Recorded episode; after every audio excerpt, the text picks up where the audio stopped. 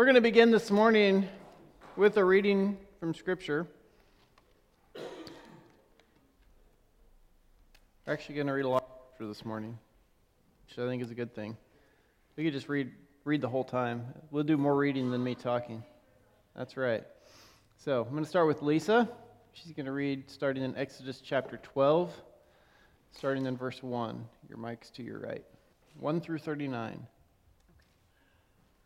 Now Adonai spoke to Moses and Aaron in the land of Egypt, saying, This month will mark the beginning of months for you. It is to be the first month of the year for you. Tell all the congregation of Israel that on the tenth day of this month, each man is to take a lamb for his family, one lamb for the household. But if the household is too small for a lamb, then he and his nearest neighbor are to take one according to the number of people. According to each person eating, you are to make count for the lamb. Your lamb is to be without blemish, a year old male. You may take it from the sheep or from the goats. You must watch over it until the 14th day of the same month. Then the whole assembly of the congregation of Israel is to slaughter it at twilight. They are to take the blood and put it on the two doorposts on the crossbeam of the houses where they will eat it. They are to eat the meat that night roasted over a fire. With matzot and bitter herbs, they are to eat it. Do not eat any of it raw or boiled with water, but only roasted with fire, its head and it, with its legs and its innards. So let nothing of it remain until the morning. Whatever remains until the morning, you are to burn with fire. Also, you are to eat it this way with your loins girded, your shoes on your feet, your staff in your hand. You are to eat it in haste. It is the Adonai's Passover. For I will go through the land of Egypt on that night and strike down every firstborn, both men and animals, and I will execute judgment against all the gods of Egypt. I am Adonai. The blood will be a sign for you on the houses where you are. When I see the blood, I will pass over you. So there will be no plague among you to destroy you when I strike the land of Egypt. This day is to be a memorial for you you are to keep it as a feast to Adonai. Throughout your generations, you are to keep it as an eternal ordinance. For seven days you are to eat matzot, but on the first day you must remove the chametz from your houses. For whoever eats chametz from the first day until the seventh day, that soul will be cut off from Israel. The first day is to be a holy assembly for you, as well as the seventh day. No manner of work is to be done on those days, except that which is to be eaten by every person. That alone may be prepared by you. So, you are to observe the feast of Matzot, for on this very same day I have brought your ranks out of the land of Egypt. Therefore, you are to observe this day throughout your generations as an eternal ordinance. During the first month, in the evening of the 14th day of the month, you are to eat matzot until the evening of the 21st day of the month. For seven days, no chametz is to be found in your houses. For whoever eats chametz, that soul shall be cut off from the congregation of Israel whether he is an outsider or one who is born in the land. You are to eat no chametz. In all of your houses, you are to eat matzah. Then Moses called for the elders of Israel and said to them, Go, select lambs for your families and slaughter the Passover lamb. You are to take a bundle of hyssop, dip it in the blood that is in the basin, apply it to the crossbeam and the two doorposts with the blood from the basin. None of you may go out the door of his house until morning. Adonai will pass through to strike down the Egyptians, but when he sees the blood on the crossbeam, the two doorposts, Adonai will pass over that door and will not allow the destroyer to come into your houses to strike you down. Also, you are to observe this event as an eternal ordinance for you and your children. When you come into the land which Adonai has given you as he promised, you are to keep this ceremony. Now, when it happens that your children ask you, What does this ceremony mean to you? You are to say, It is the sacrifice of Adonai's Passover, because he passed over the houses of Bnei Israel in Egypt, when he struck down the Egyptians, but spared our households. So the people bowed their heads and worshiped. Then Bnei Israel went and did it. They did just as Adonai had commanded Moses and Aaron. And so it came about at, the fir- at midnight that Adonai struck down all the firstborn in the land of Egypt from the firstborn of Pharaoh sitting on his throne to the firstborn of the captive who is in the dungeon, and all the firstborn cattle. Then Pharaoh rose up in the night, he and all his servants and all the Egyptians, and there was a loud wailing in Egypt, for there was not a household where someone was not dead. And so he called for Moses and Aaron at night and said, Rise up, go out from my people, both you and Bnei Israel, go, serve Adonai as you have said, take your flocks and your herds as you have said, and be gone. But bless me too. Now the Egyptians urged the people, sending them out of the land quickly, for they thought, We will all be dead. And so the people took their dough before it was leavened, with their kneading bowls bound up in their clothes on their shoulder. And so Bnei Israel acted according to the word of Moses. They asked the Egyptians for articles of silver and gold and for clothing. Adonai gave the people favor in the eyes of the Egyptians and let them have what they asked for. And so they plundered the Egyptians.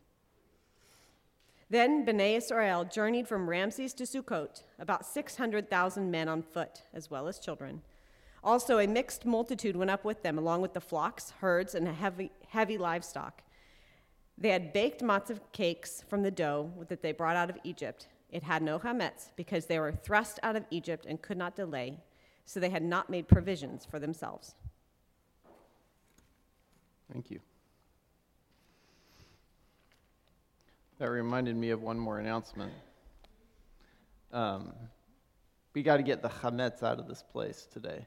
So, if you're sticking around for oneg, it's all got to go. So, or the Karen's cleaning out the fridges on Tuesday, so that's good for the fridges. But if we anything in the cupboards, any food that gets brought, it's got to get out of here. So get all the chametz out, and uh, same for your houses too. You got you got a few more days for your houses, but we're not here every day of the week, so we're gonna we got to get those out today. So I had Lisa read the story of Passover, of the the first Passover there in Egypt, and. Uh, we noted last year, last week, that uh, this beginning of the biblical new year.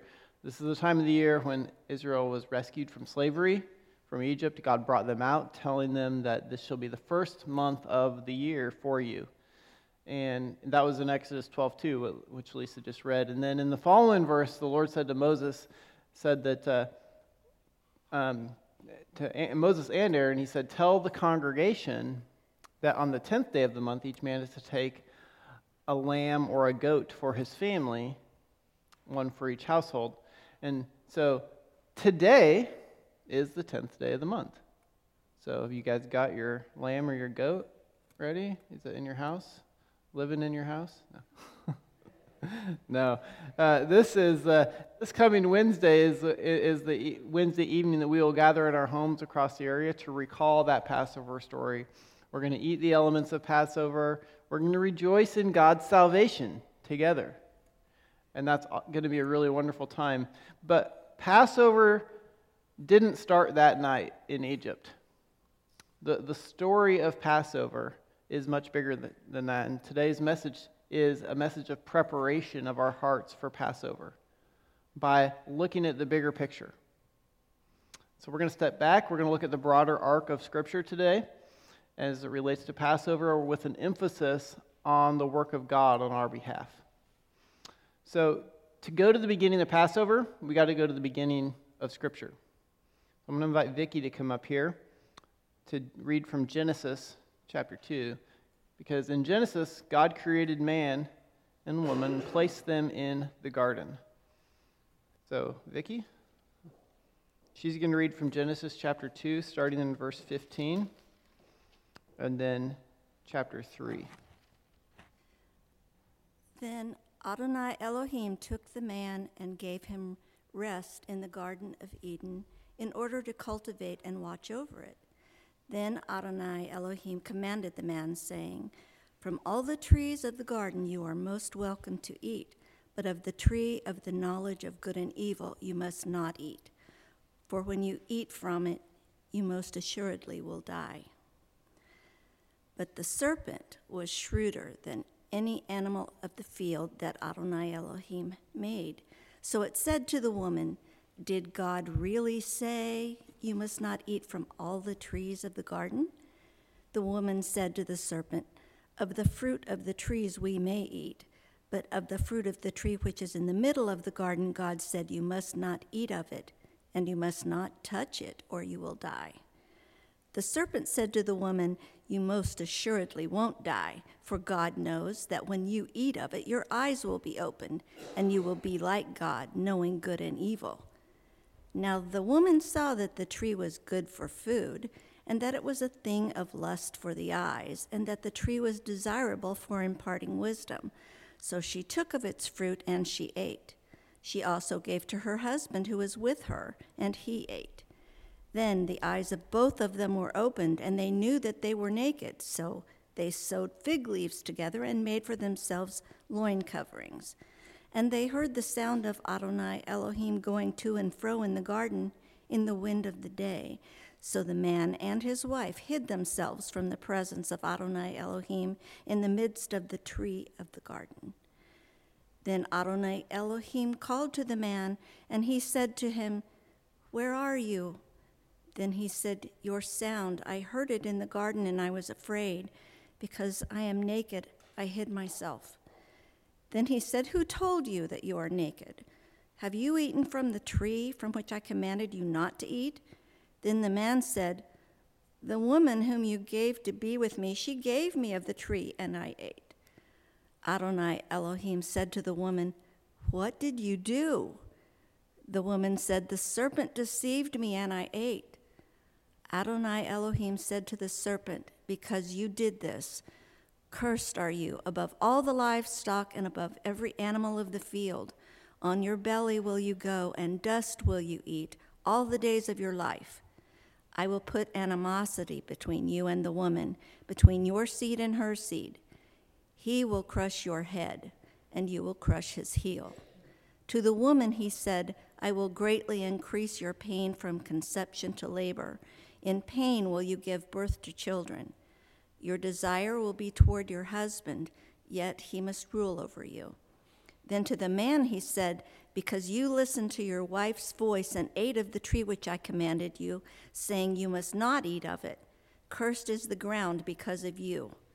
With pain will you eat of it all the days of your life. Thorns and thistles will sprout for you. You will eat the plants of the field. By the sweat of your brow will you eat food until you return to the ground, since from it you were taken, for you are dust, and to dust will you return. Now Adam named his wife Eve because she was the mother of all the living. Adonai Elohim made Adam and his wife tunics of skin, and he clothed them. Then Adonai Elohim said, Behold, the man has become like one of us knowing good and evil. So now, in case he stretches out his hand and takes also from the tree of life and eats and lives forever, Adonai Elohim sent him away from the Garden of Eden to work the ground from which he had been taken. And he expelled the man, and at the east of the Garden of Eden he had cherubim dwell along with the whirling sword of flame to guard the way to the tree of life. So God created man and woman to walk together with him, to walk in perfect harmony. He, he created Adam and Eve to be in perfect relationship with him and with each other. And he gave them that freedom to choose their own path. They, they were not robots. And they were given that chance to choose. And when they were given a chance to listen to a deceptive voice, they chose to do so. And Thus, they broke that perfect relationship with God and with each other. And so they instinctively hid. They hid from God because they were afraid. They, they made coverings for themselves because they were ashamed to let each other see themselves. And when God found them, they played the blame game. They even blamed God. You gave me the woman, God. It's your fault.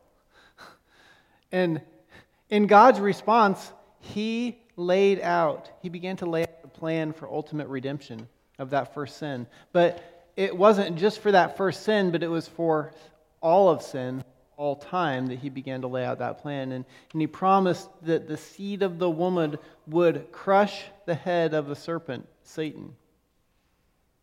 And he told the man that he would now die and return to the dust and he banished them from the garden, which was a really which was a hidden mercy because Man living eternally in sin would be a far greater curse than man living temporarily in sin.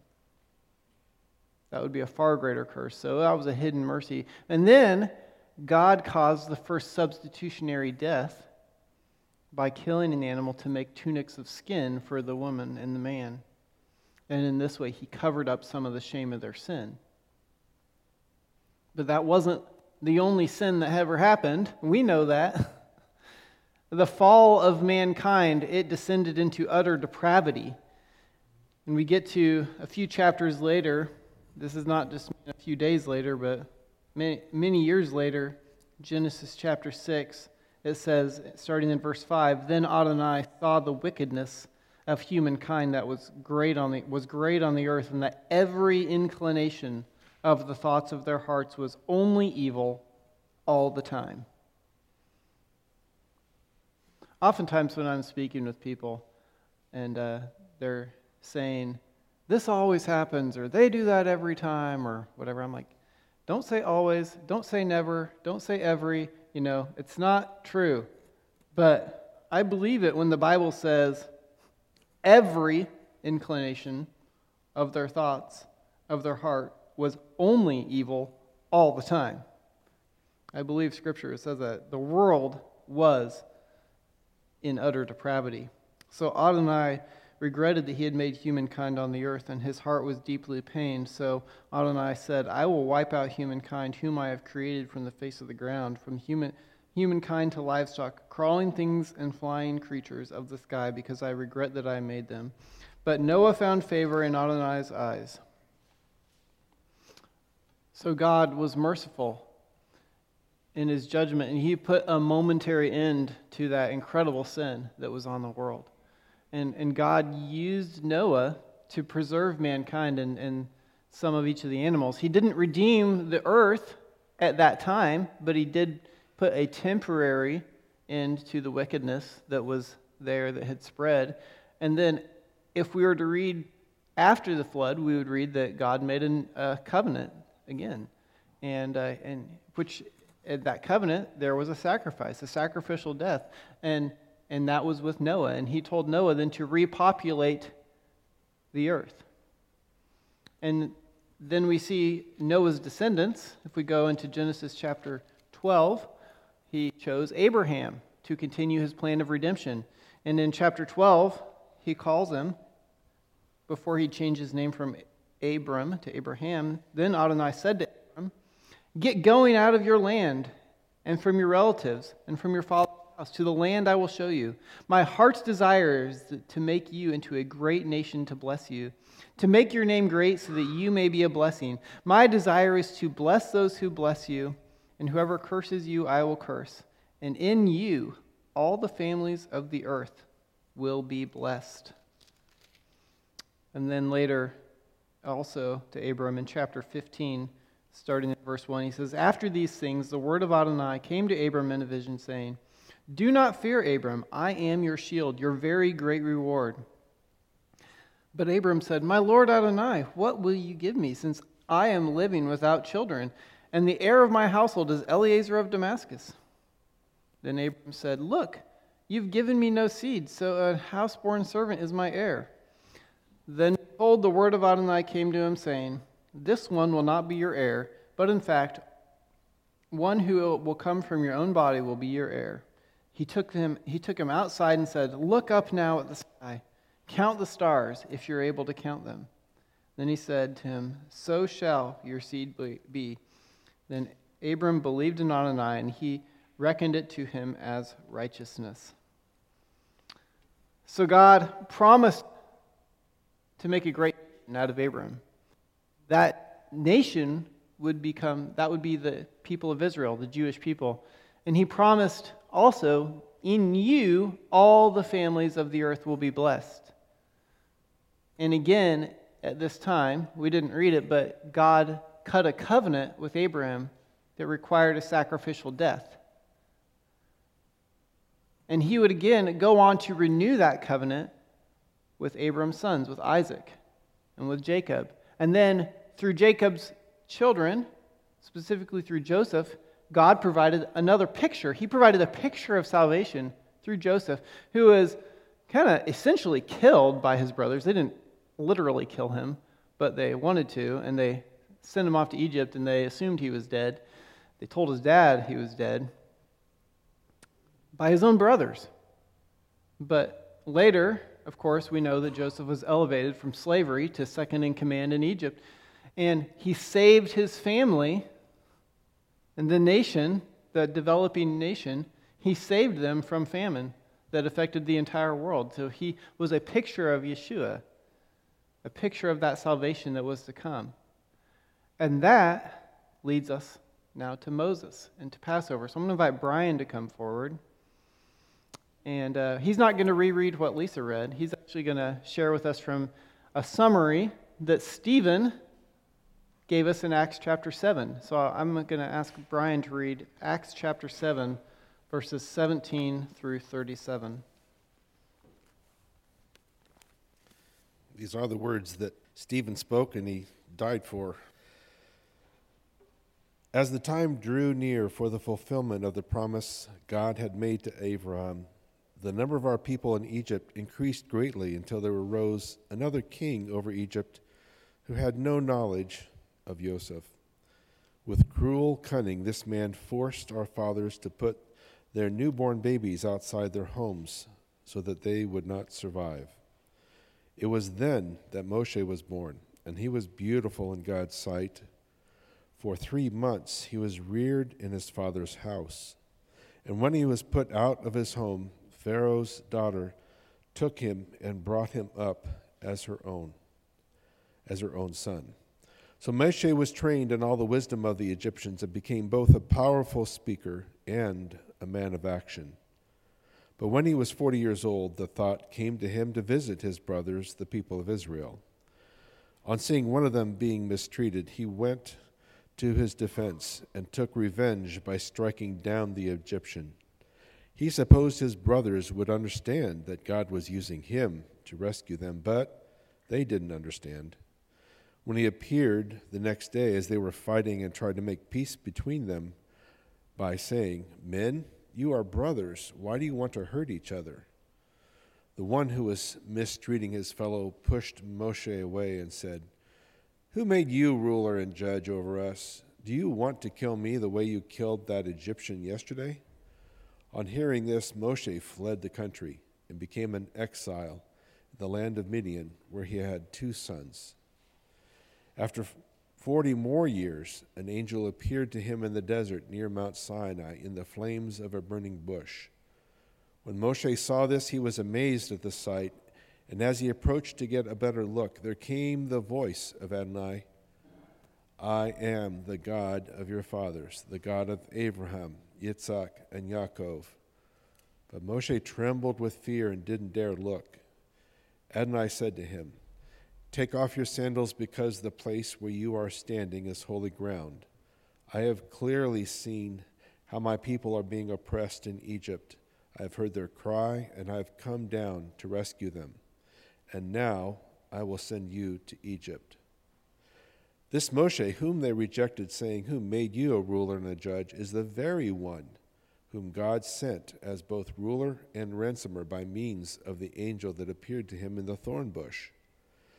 This man led them out, performing miracles and signs in Egypt, at the Red Sea, and in the wilderness for forty years. This is the Moshe who said to the people of Israel, God will raise up a prophet like me from among your brothers. So we read there that when Moses was born, the adversary knew something was going on again, trying to, he, he figured out something was going on there, and he was trying to stop this redemptive plan of Adonai that would continue through Moses. But he wanted to stop it before it happened, so he, through Pharaoh, tried to kill all the baby boys in the land. And yet, we know that God's plans are never thwarted. So God used Moses. He rescued Moses even then bringing him up literally in the house of Pharaoh. And, uh, and he used Moses. And, and said God would raise up a prophet like Moses. And so we have this, this promise that he's given. And we know that at the end of Deuteronomy, when Ezra writing it, that he said, There has never been a prophet like Moses to this day at that time. But in between there, we continue to follow that promise, we would, we would see Israel rebelling throughout the centuries. And Israel, even though they were unfaithful to the covenant, God was still faithful to his covenant and to his promise. And he reminded of him of their redemption. He sent them judges, he sent them prophets, especially those who were like Isaiah in his servant, and he wrote many things, such as the servant songs, and uh, like Isaiah chapter 53. And then we read later, and we know, and, and uh, through the testimony of Stephen as well, that, that uh, Brian was just reading, that they killed the prophets that he sent. And even though they did, even though they killed the prophets, they were sacrificing to false gods, worshiping those false idols, he did send them into exile, but he brought them back and he remained faithful to his promised redemption. And that redemption being that he would, that ultimate plan when he would crush the head of the serpent that he promised in Genesis when we read that. So the Redeemer would come. He was telling us the Redeemer would come. But that Redeemer wasn't going to come in the form of a mighty warrior, but he would come born of a virgin, meaning in, in the form of a baby.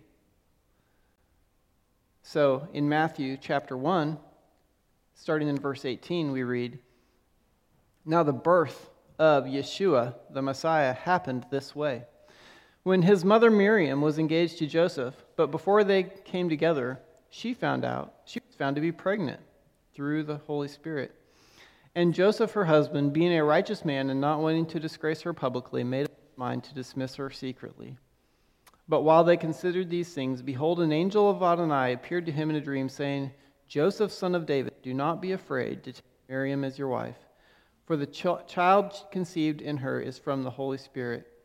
She will give birth to a son, and you shall call his name Yeshua, salvation, for he will save his people from their sins. Now all of this took place to fulfill what was spoken by Adonai through the prophet, saying, Behold, the virgin shall conceive and give birth to a son, and they shall call his name Emmanuel, which means God with us. And then Luke chapter 1, if you go to the book of Luke, starting in verse 26, so that was when he spoke to Joseph. This is uh, the angel visiting Miriam in Luke chapter 26. Then in the sixth month, the angel Gabriel was sent by Adonai into a town into the Galilee named Nazareth, and to a virgin engaged to a man named Joseph of the house of David. The virgin's name was Miriam, and coming to her, the angel said, Shalom, favored one, Adonai is with you. But at the message, she was perplexed and kept wondering what kind of greeting this might be. The angel spoke to her do not be afraid, Miriam, for you have found favor with God. Behold, you will become pregnant and give birth to a son, and you shall call him Yeshua. He will be great and will be called Ben Elyon. Adonai Elohim will give him the throne of David, his father. He shall reign over the house of Jacob for all eternity, and his kingdom will be without end. So there's the promise given both to Joseph and to Miriam to Mary through the baby, through Yeshua coming. But again, the adversary tried to stop it by having the babies killed again, this time through Herod. But again, God's promises are not thwarted. Yeshua grew, the, the family escaped to Egypt and then came back, and he grew and came into his ministry. And I'm going to invite William to come up and tell us a little bit about coming into his ministry. He's going to read to us from the book of John chapter 1. So if you want to go to the book of John and read with us as William reads to us, John 1 1 through 34.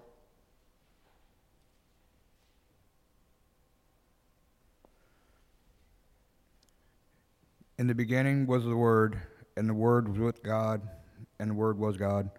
He was in the beginning with God. All things were made through him, and without him nothing was made that was made. In him was life, and the life was the light of men. And the light shines in darkness, and the darkness did not comprehend it. There was a man sent from God whose name was John. This man came for a witness, to bear witness of the light, that all through him might believe. He was not that light, but was sent to bear witness of the light. That was the true light which gives light to every man coming into the world. He was in the world, and the world was made through him, and the world did not know him. He came to his own, and his own did not receive him.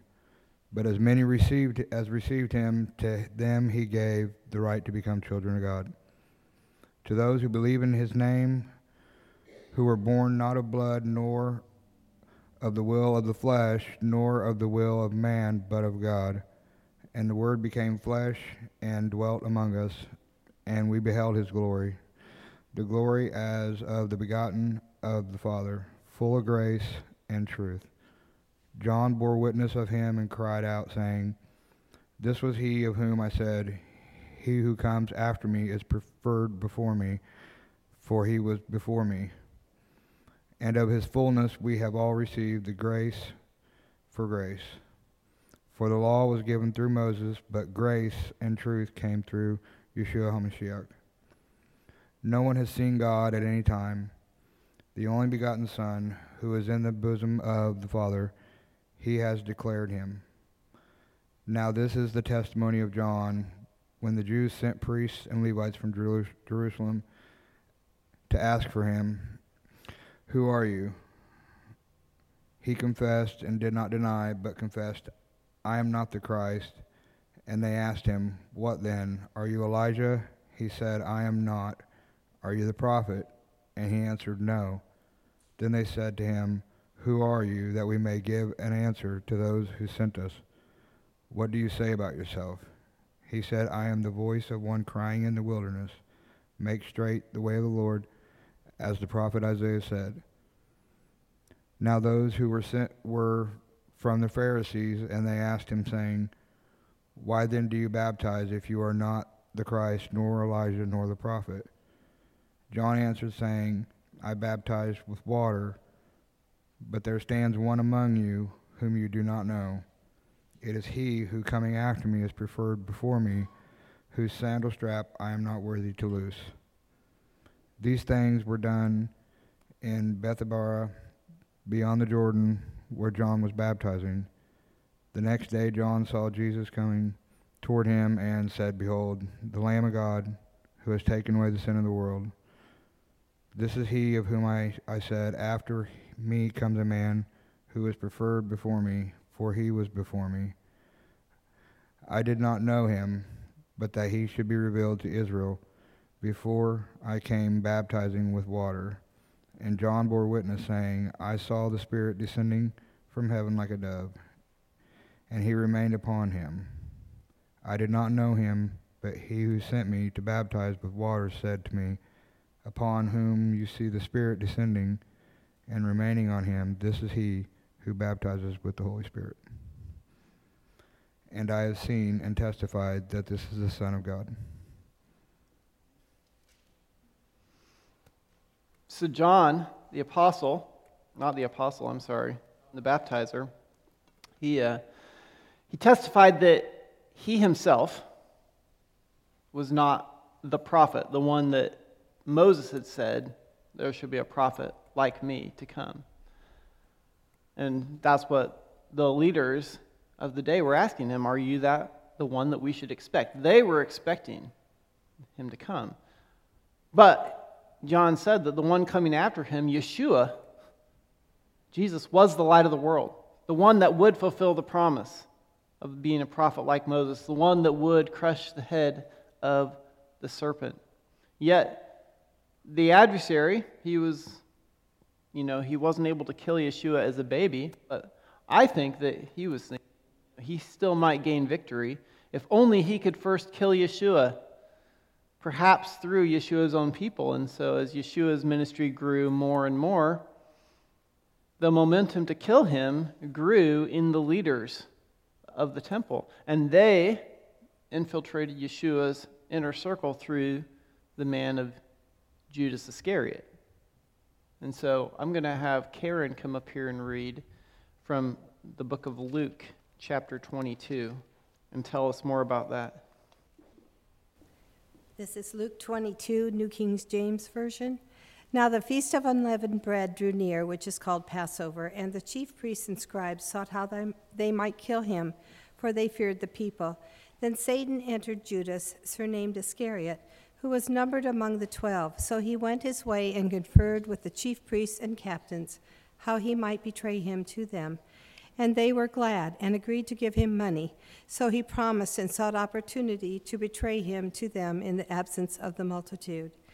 Then came the day of unleavened bread, when the Passover must be killed. And he sent Peter and John, saying, Go and prepare the Passover for us, that we may eat. So they said to him, Where do you want us to prepare? And he said to them, Behold, when you have entered the city, a man will meet you carrying a pitcher of water. Follow him into the house which he enters. Then you say, shall say to the master of the house, The teacher says to you, Where is the guest room where I may eat the Passover with my disciples? Then he will show you a large furnished upper room. There make ready. So they went and found it, just as he had said to them, and they prepared the Passover. When the hour had come, he sat down, and the twelve apostles with him. Then he said to them, With fervent desire, I have desired to eat this Passover with you before I suffer. For I say to you, I will no longer eat of it until it is fulfilled in the kingdom of God. Then he took the cup and gave thanks and said, Take this and divide it among yourselves, for I say to you, I will not drink of the fruit of the vine until the kingdom of God comes. And he took bread, gave thanks, broke it, and gave it to them, saying, This is my body, which is given for you. Do this in remembrance of me. Likewise, he also took the cup after supper, saying, This cup is the new covenant of, in my blood, which is shed for you. But behold, the hand of my betrayer is with me on the table. And truly the Son of Man goes as it has been determined, but woe to that man by whom he is betrayed. Then they began to question among themselves which of them it was who would do this thing. Now there was also a dispute among them as to which of them should be considered the greatest. And he said to them, The kings of the Gentiles exercise lordship over them, and those who exercise authority over them are called benefactors. But not so among you. On the contrary, who is, he who is greatest among you, let him be as the younger, and he who governs as he who serves. For who is greater, he who sits at the table or he who serves? Is it not the one, is it not he who sits at the table? Yet I am among you as the one who serves. But you are those who have continued with me in my trials. And I bestow upon you a kingdom, just as my Father bestowed one upon me, that you may eat and drink at my table in my kingdom and sit on thrones, judging the twelve tribes of Israel. And the and the Lord said, Simon, Simon, indeed, Satan has asked for you that he may sift you as wheat, but I have prayed for you that your faith should not fail. And when you have returned to me, strengthen your brethren. Excuse me. But he said to him, Lord, I am ready to go with you, both to prison and to death. Then he said, I tell you, Peter, the rooster shall not crow this day before you will deny me three times. And he said to them, when I sent you without money bag, knapsack, and sandals, did you lack anything? So they said, Nothing. Then he said to them, But now he who has a money bag, let him take it, and likewise a knapsack. And he who has no sword, let him sell his garment and buy one. For I say to you that this which is written must still be accomplished in me. And he was numbered with the transgressors, for the things concerning me have an end.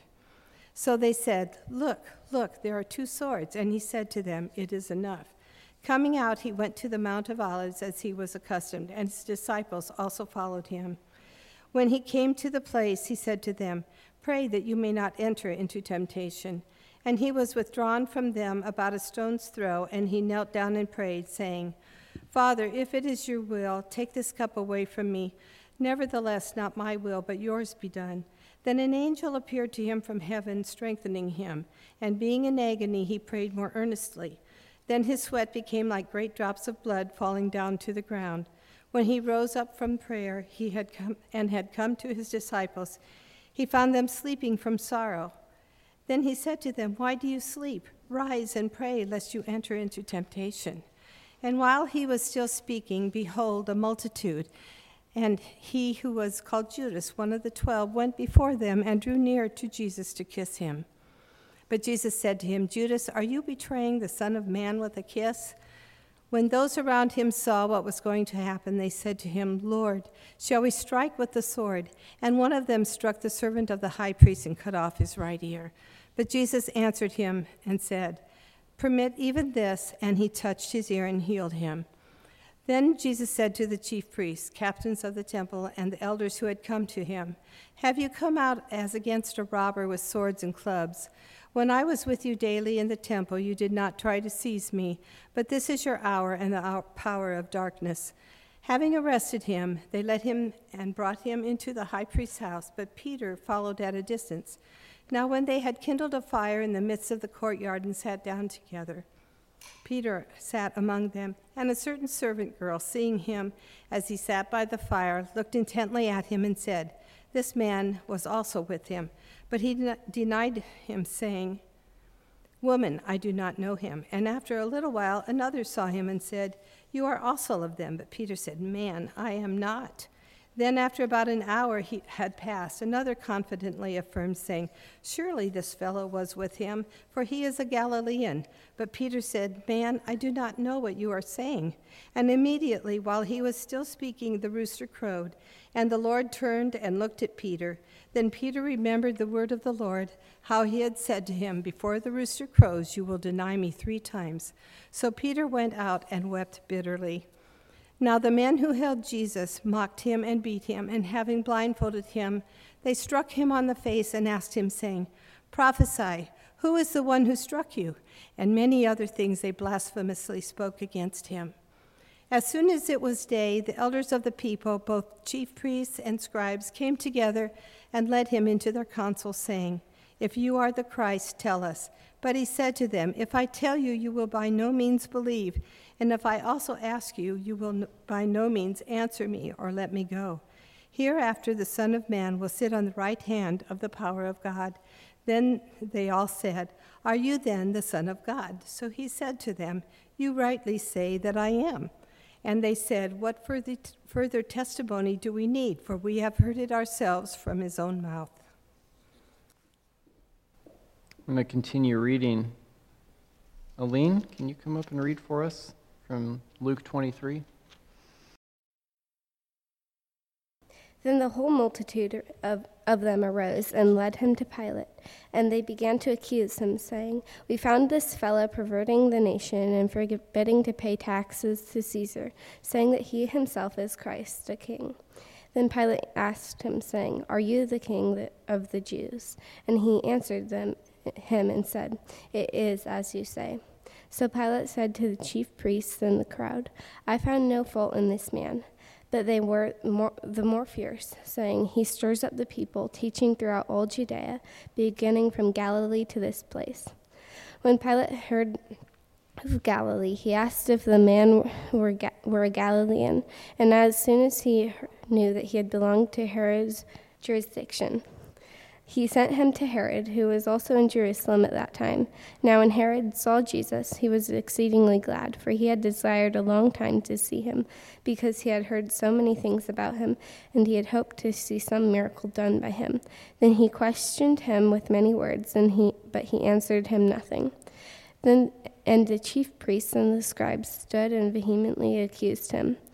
Then Herod, with, with his men of war, treated him with contempt and mocked him, arrayed him in a gorgeous robe, and sent him back to Pilate. That very day, Pilate and Herod became friends with each other, for, they, for previously they had been at enmity with each other. Then Pilate, when he, had been, when he had called together the chief priests, the rulers, and the people, said, he said to them, You have brought this man to me, one who is mis- one who misleads the people. And indeed, having examined him in your presence, I have found no fault in this man concerning those things which you, have, which you accuse him. So, no, neither did Herod, for I sent you back to him, and indeed nothing he did nothing deserving him of death. And I will therefore chastise him and release him for it was necessary for him to release one at, to them at the feast. Then they all cried out to him, saying, Away with this man, and release to us Barabbas, who had been thrown into prison for a certain rebellion made in the city and for murder. Pilate, therefore, wishing to release Jesus, again called out to them, saying, but they, but they shouted, saying, Crucify him, crucify him. And he said to them the third time, What, why, what evil has he done? I have found no reason for, to death for him. I will therefore chastise him and let him go. But they were insistent, demanding with loud voices that he be crucified. And the voices of the men and the chief, chief priests prevailed. So Pilate gave the sentence as it should, that it should be as they requested. And he released to them the one that they requested, for he, who for rebellion and for murder had been thrown into prison, but he delivered Jesus into their will. Now as they had led, uh, now as they led him away, they laid hold of a certain man, Simon a, Cry, a Cry, Syrian. Okay. He was coming from the country, and on him they laid the cross that he might bear it after Jesus. And a mul- great multitude of people followed him, and the women who also mourned and lamented him. But Jesus, turning to them, said, Daughters of Jerusalem, do not weep for me, but weep for yourselves and for your children. For indeed the days are coming in when they will say, Blessed are the barren wombs ne- that never bore, and breasts that never nursed. And then they will say to the mountains, Fall on us, and to the hills, Cover us. For if they do these things in the green wood, what shall be done to in the dry? There were also two others, criminals, led with him to be put to death. And when they had come to the place called Calvary, there they crucified him and the criminals, one on the right hand and the other on the left. Then Jesus said, Father, forgive them, for they know not what they do. Then they divided his garments and cast lots, and the people looking, stood looking on. But even the rulers with him sneered, saying, He saved others, let him save himself, if he is the Christ, the chosen of God. The soldiers also mocked him, saying, Coming, coming and offering him sour wine, and saying, If you are the king of the Jews, save yourself. And an inscription was written over him in letters of Greek, Latin, and Hebrew This is the king of the Jews. Then one of the criminals who were hanged blasphemed him, saying, If you are the Christ, save yourself and us. But the other answered him, rebu- rebuked him, saying, do you, not, do you not even fear God, seeing that you are under the same con- condemn, con- condemnation? And we, we indeed, and we indeed justly, for we receive the due reward for our deeds. But this man has done nothing wrong. Then he said to Jesus, Lord, remember me when you come into your kingdom. And Jesus said to him, Assuredly I say to you, today you will be with me in paradise. Now it was about the sixth hour. There was darkness all over the earth until the ninth hour. And then the sun was darkened, and the veil of, of the temple was torn in two. And when Jesus had, had cried out in a loud, loud voice, he said, Father, into your hands I commit my spirit. And having said this, he breathed his last. So when the centurion saw what had happened, he glorified God, saying, Certainly this was the righteous man. And the whole crowd who came together to, uh, to that side, seeing what had happened, what had been done, they beat their breasts and returned. But all his acquaintances and the men who followed him from Galilee Galilee stood at a distance, watching those th- these things. Now behold, there was a man named Joseph, a council member and a good and just man. He had not consented to their decision. Indeed, he was from Arimathea, a city of the Jews, who himself was also waiting for the kingdom of God. Then this man went to Pilate and asked him for the body of Jesus. Then he took it down, wrapped it in linen, and laid it in a tomb that was hewn out of rock, and where no one had ever lain before. That was the day of preparation, and the Sabbath drew near. Thank you, Aline. So, for a few days, this is where the story pauses. There is a Yeshua, the Messiah, our Messiah, Jesus, the perfect Lamb, the Lamb of God, and he'd been sacrificed. And he fulfilled all that God required and the adversary thinks he's won. when he doesn't realize that his head is being crushed at that time. He doesn't know the end of the story. The adversary does not know in the midst of it. But in the midst of it, too, the disciples, they didn't know either. And they're confused. They're stricken with grief at this time. They had this hope in the Messiah who was going to come and, and overthrow the Roman oppression, and that was shattered because their Messiah had been executed. And some of them scattered, and some of them went back to their work that they had been doing prior to following Yeshua. Because they did not understand the words that Yeshua spoke about his resurrection that was to come. So, as we sit in this, in this moment, I want us to listen to a song uh, that Jonathon Hopkins and Laura are going to play and sing for us called God Rested.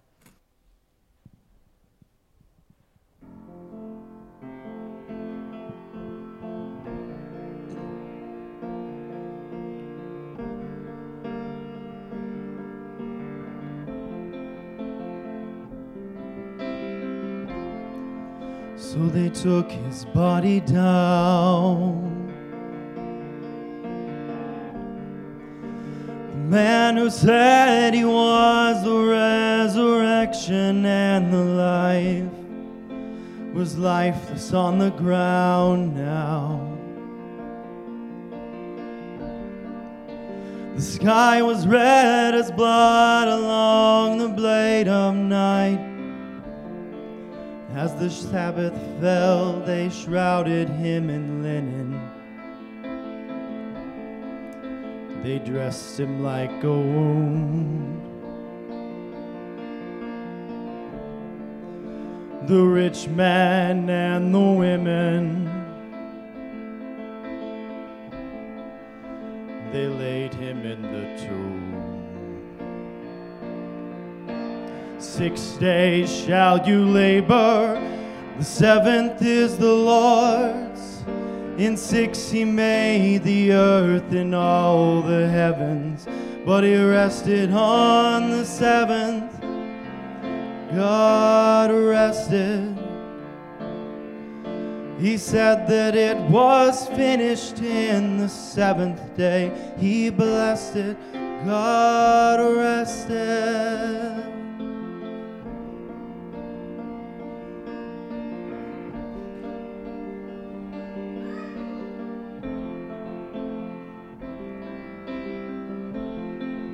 So they laid their hopes away. They buried all their dreams about the kingdom he proclaimed, and they sealed them in the grave. As a holy silence fell on all Jerusalem. But the Pharisees were restless, and Pilate had no peace. And Peter's heart was reckless, and Mary couldn't sleep. But God rested.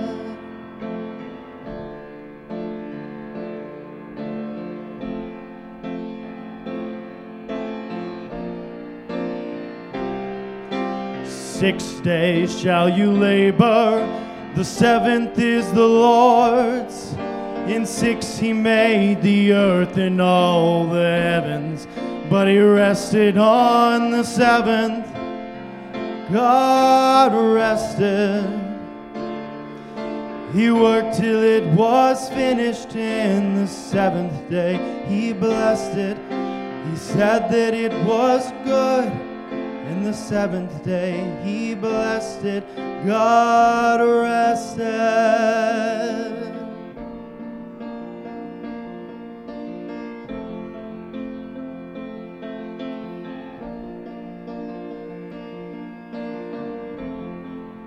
The sun went down, the Sabbath faded.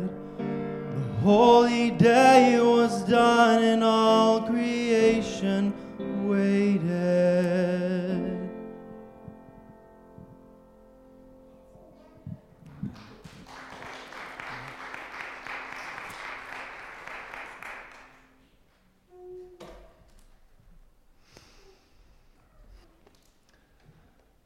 So, when we come together this Wednesday for Passover, wherever you're at, it's okay to sit in the soberness of the reality of our Messiah's death for a while. In fact, Solomon, he spoke in his wisdom in Ecclesiastes chapter 7. He said, Better is a good reputation than precious oil in the day of death than the day of birth. Better to go to a house of mourning than to a house of feasting, since that is the end of all mankind, and the living shall take it to heart. Grief is better than laughter, for though the face is sad, the heart may be glad.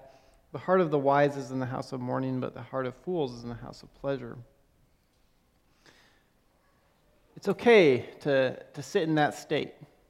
Now, we sit there for a little while because it's, it's where we should have that soberness of the reality of what Yeshua did for us. Now, we won't remain in that state for long, okay, because we know the rest of the story. And the rest of the story is the most important cause for celebration and changed lives in the history of the world.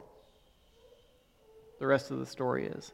So, to give a hint for that, I'm going to go to 1 Corinthians chapter 15, and this is where I'm going to close.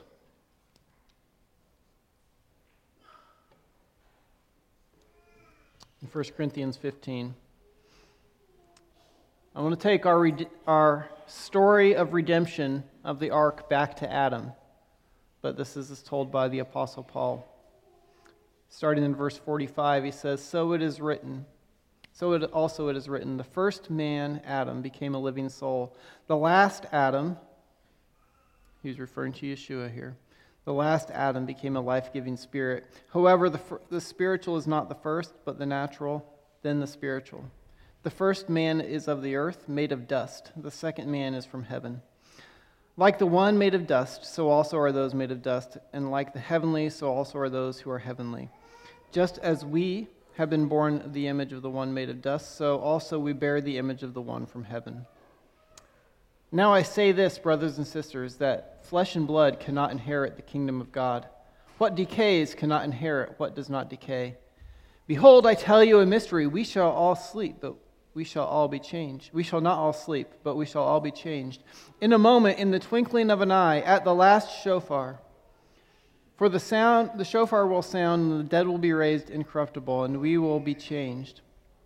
For this incorruptible must put on incorruptibility, and this mortal must put on immortality.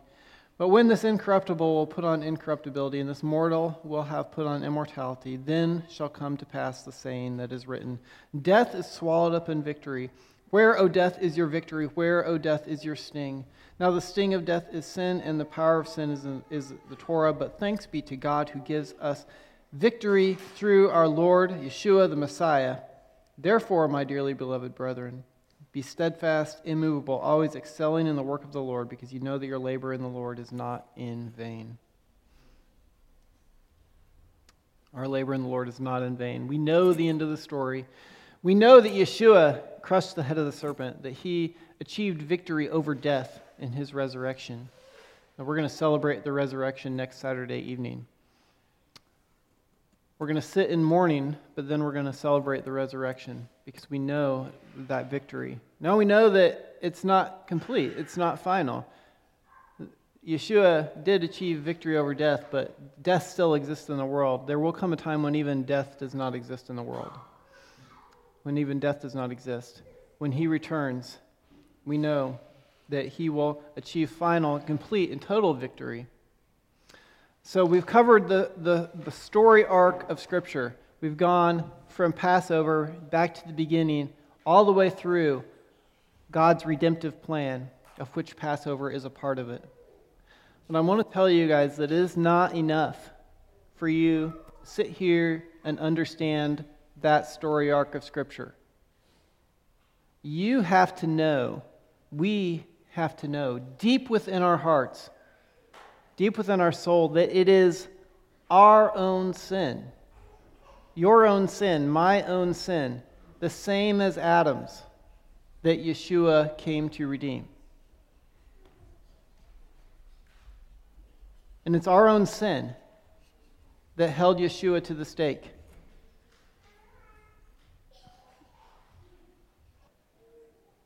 It's our own sin that held Yeshua to the stake. Now, the important thing is that even though our sin held Yeshua to the stake, we know that his blood is sufficient to redeem each one of us. And it's not just temporarily, but it's for eternity. And that's what you have to know. And that's what you have to believe.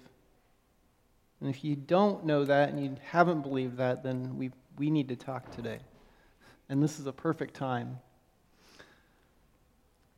So before we have the Kiddush today, though, I'm going to ask Amber. She's got a special dance that really goes along with this message today. It's called the Song of the Lamb. And so she's got a couple of young ladies that are going to help her. Do you have the music cued with them? Okay. All right. Thank you. So sometimes I hear song and I get choreography for it, and then I wait because I know it, but it's not one that we do for worship. It's different. And I wait for the right opportunity to to share it. And I choreographed this one a little while ago and now feels like the right time to do it. It's called The Song of the Lamb. It's by a group called Harvest. Never heard the song before. It just showed up on my Spotify one day, and I was like, okay, we'll listen to it. But I really want you guys to feel this one. Philip was just saying that, you know, we have to know deep inside. And I, I want you to listen to the words. It's very slow, you can hear them. And I want you to feel them if you can. And you can close your eyes and ignore the dance if you want to, um, or you can watch.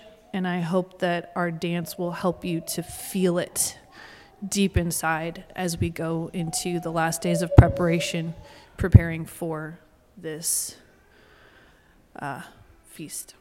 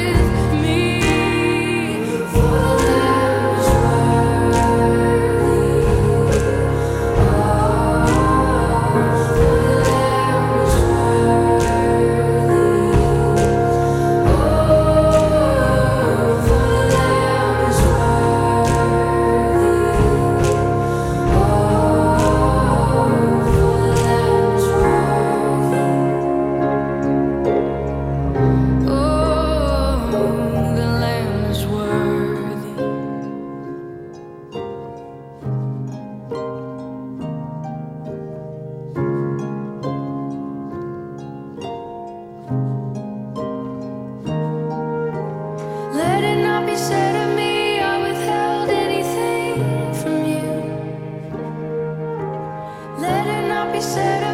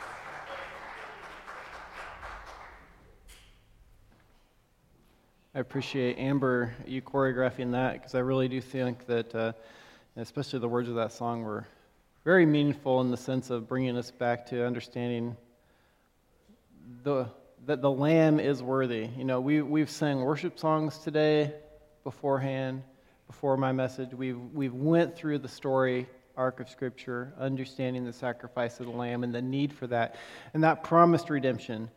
And He is worthy. He is the one that we can sing to. And He's also the one that gives us Shabbat, and that's why we have the Kiddush, because on it, He rested. On the seventh day, He rested. He labored for six days in creation, and He rested on the seventh. So I'm going to invite you to come and, and grab a piece of bread and a cup of juice as we say the Shabbat Kiddush blessings together.